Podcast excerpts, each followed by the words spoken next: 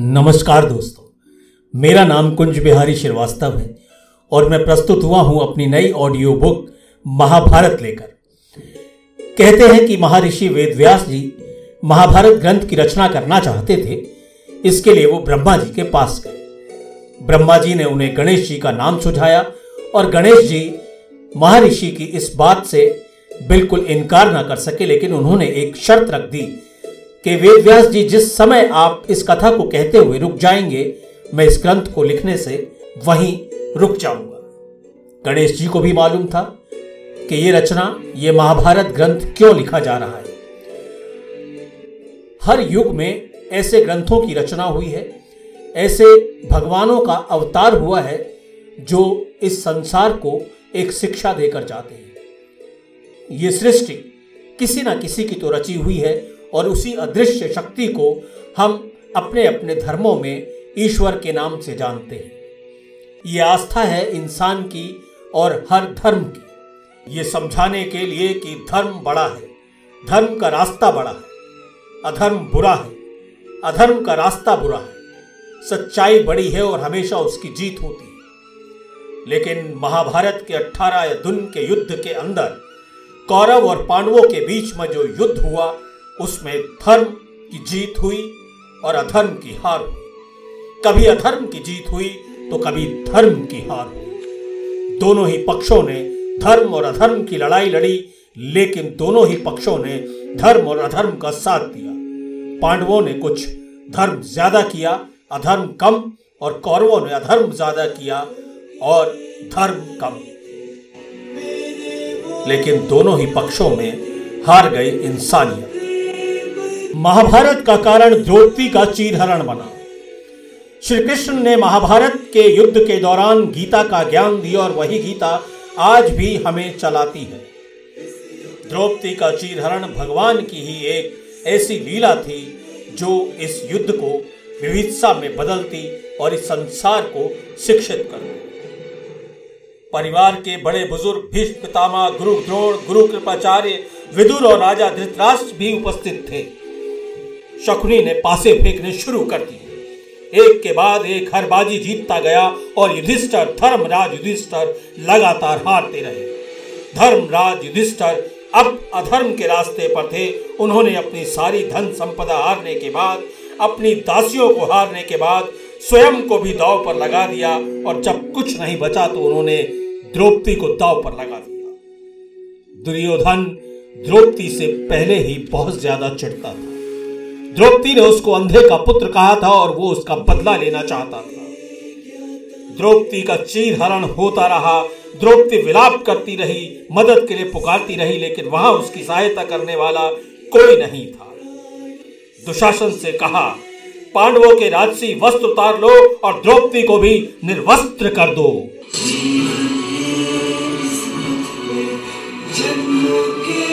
द्रौपदी रोती रही, लेकिन किसी ने उसका साथ नहीं दिया। कृष्ण ने दूर से उस साड़ी को ऐसा फेंका कि दुर्योधन खींचते खींचते थक गए, लेकिन द्रौपदी की लाज ना उतार पाए।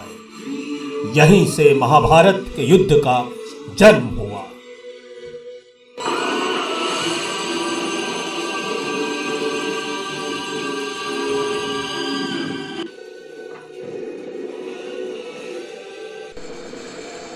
दोनों तरफ़ से हाथी और घोड़े कुरुक्षेत्र के मैदान में पहुँच चुके थे।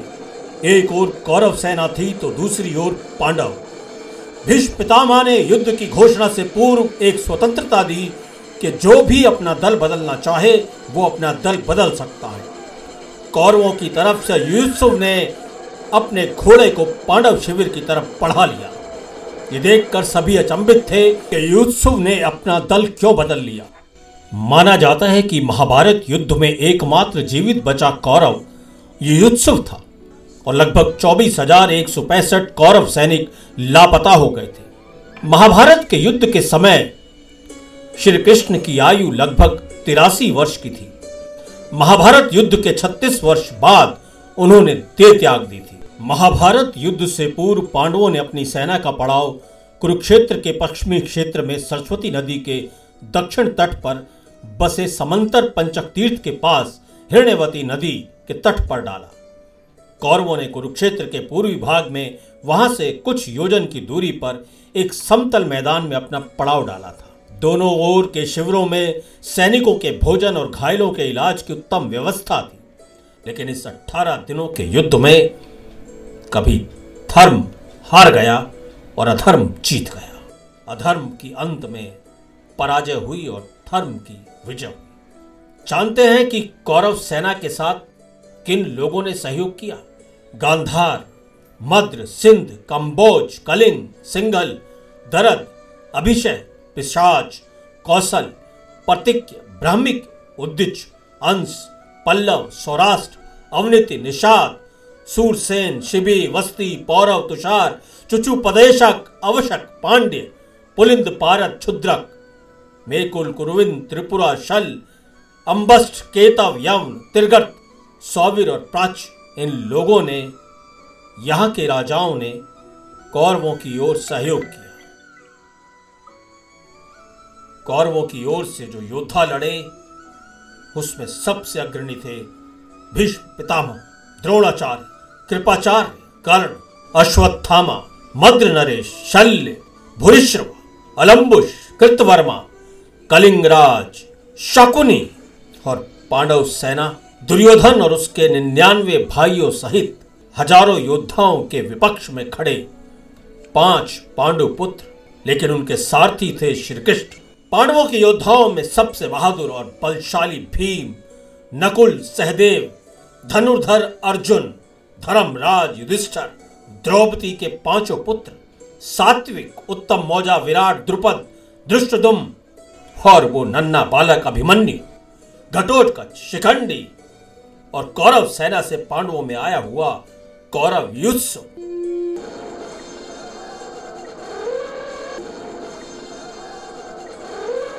युद्ध प्रारंभ होने से पहले भीष्म पितामह ने दोनों ही पक्षों को बुला करके युद्ध के नियम तय कर दिए। युद्ध के नियम जो तय किए गए उसमें भीष्म पितामह ने यह कहा कि इस युद्ध में धर्म ही सर्वोपरि रहेगा। अधर्म के लिए कोई स्थान नहीं है, जबकि महाभारत का युद्ध अधर्म की वजह से ही हुआ था। प्रतिदिन सूर्यास्त से पूर्व युद्ध समाप्त करना अनिवार्य होगा। युद्ध पूरी तरह से न्यायपूर्वक होगा। किसी भी निहत्ते सैनिक पर वार नहीं किया जाएगा। ऐसे व्यक्ति पर आक्रमण नहीं किया जाएगा जिसने अपनी हार स्वीकार कर ली हो। ऐसे व्यक्तियों पर भी हमला नहीं किया जाएगा जो अस्त्र, शस्त्र, खाद्य सामग्री, औषधियाँ और अन्य युद्ध संबंधी सामान लाने ले जाने का काम कर रहे हो। ऐसे किसी शिविर पर भी आक्रमण नहीं किया जाएगा, जहाँ घायलों का उपचार किया जा रहा हो। भीष्म पितामह ने अपने सैनिकों का साहस बढ़ाते हुए यह भी कहा, आखिरी सांस रहने तक युद्ध करते रहे और किसी भी भयावह परिस्थिति में क्यों ना आ जाएँ, युद्ध में पीठ दिखाकर न लौटे। उधर युद्ध में अर्जुन को भीष्म पितामह के विरुद्ध कमान संभालनी। थी श्री कृष्ण अर्जुन का रथ उस स्थान पर लेकर चले गए जहाँ भीष्म पितामह खड़े थे। उनके आसपास गुरु द्रोणाचार्य, कृपाचार्य और अश्वत्थामा आदि खड़े थे। अर्जुन ने चारों ओर दृष्टि डाली, उन्हें हर ओर अपने ही स्वजन दिखाई दिए। अर्जुन अपने अंतर मन से बोले, मुझे अपने ही स्वजनों के विरुद्ध लड़ना होगा। यह सोचकर अर्जुन का दिल बैठने लगा, क्या विजय पाने के लिए मुझे भीष्म पितामह गुरुदोड़ कृपाचार्य से युद्ध कर कर उन्हें मारना होगा। जिनकी गोद में मैं खेला हूँ और बड़ा हुआ हूँ, जिनसे मैंने अस्त्र और शस्त्र की शिक्षा ली है, मैं उनके विरुद्ध शस्त्र कैसे उठा सकता अर्जुन ने अपना धनुष, जो गांडीव कहलाता था, नीचे रख अर्जुन को इतना हतोत्साहित देखकर श्री कृष्ण आवाक रह गए।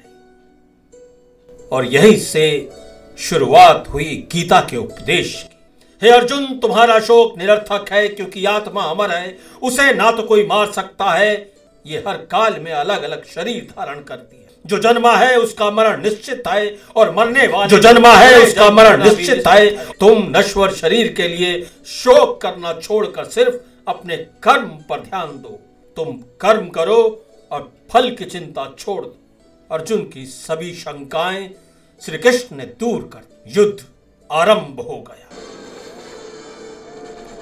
तोरों तरफ़ से जो हाथियों पर थे, वो हाथियों से लड़ने लगे, जो घोड़े पर थे, वो घोड़े वालों से लड़ने लगे, पैदल सैनिक, पैदल सैनिकों से लड़ने लगे, क्योंकि यही युद्ध के नियम थे। कोई निहत्ते पर वार नहीं करेगा।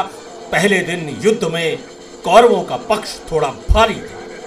पांडवों के ज़्यादा सैनिक मारे गए, लेकिन कौरवों के सैनिक इतने नहीं मरे। कौरवों में पहले ही दिन ऐसा लगने लगा कि शायद वो इस युद्ध को जीत लेंगे। लेकिन उस छोटे से अभिमन्यु ने भीष्म पितामह के धनुष को अपने बाण से तोड़ दिया। कौरवों की सेना के अग्रभाग की कमान दुशासन के हाथ में थी, जबकि पांडवों की सेना की कमान भीम संभाले हुए थे। धनुर्धर अर्जुन का पुत्र अभिमन्यु कौरवों के सेनाध्यक्ष भीष्म पितामह का सामना कर रहा था, पर कौरव सैनिकों ने उस पर बाणों की बोछार कर दी। अभिमन्यु भी पूरे साहस से लड़ा और कौरव सेना की एक टुकड़ी ने उसे चारों ओर से घेर लिया। लेकिन अभिमन्यु फिर भी विचलित नहीं हुआ। वो वीरता और साहस का परिचय देते हुए शत्रुओं पर बाणों की बोछार करता रहा। दूसरी ओर विराट नगर के राजकुमार उत्तर ने मध्य देश शल्य पर आक्रमण करके उनके सारथी सहित उनके घोड़ों को मार गिराया। उत्तर को मृत देखकर उसका भाई श्वेत कौरव सेना पर आंधी की तरह टूट पड़ा। अकेले ही सैकड़ों कौरव सैनिकों को मृत्यु के घाट उतारने के बाद अंततः वो भी वीर गति को प्राप्त। पांडव सेना काफ़ी वीरता पूर्वक लड़ी थी। लेकिन फिर भी पितामह के नेतृत्व में लड़ने वाली कौरव सेना का पलड़ा भारी था। दुर्योधन और दुशासन के चेहरे पर मुस्कान देखते ही बन रही। सूरज आसमान में छिप गया। युद्ध के नियम के अनुसार पहले दिन का युद्ध यही समाप्त। विचलित थे तो श्री कृष्ण विचलित थी तो माता कुंत, विचलित थे तो धृतराष्ट्र। आपस में ही लड़ाई और आपस में ही खून बहाना। आने वाला इतिहास कभी माफ़ नहीं करेगा।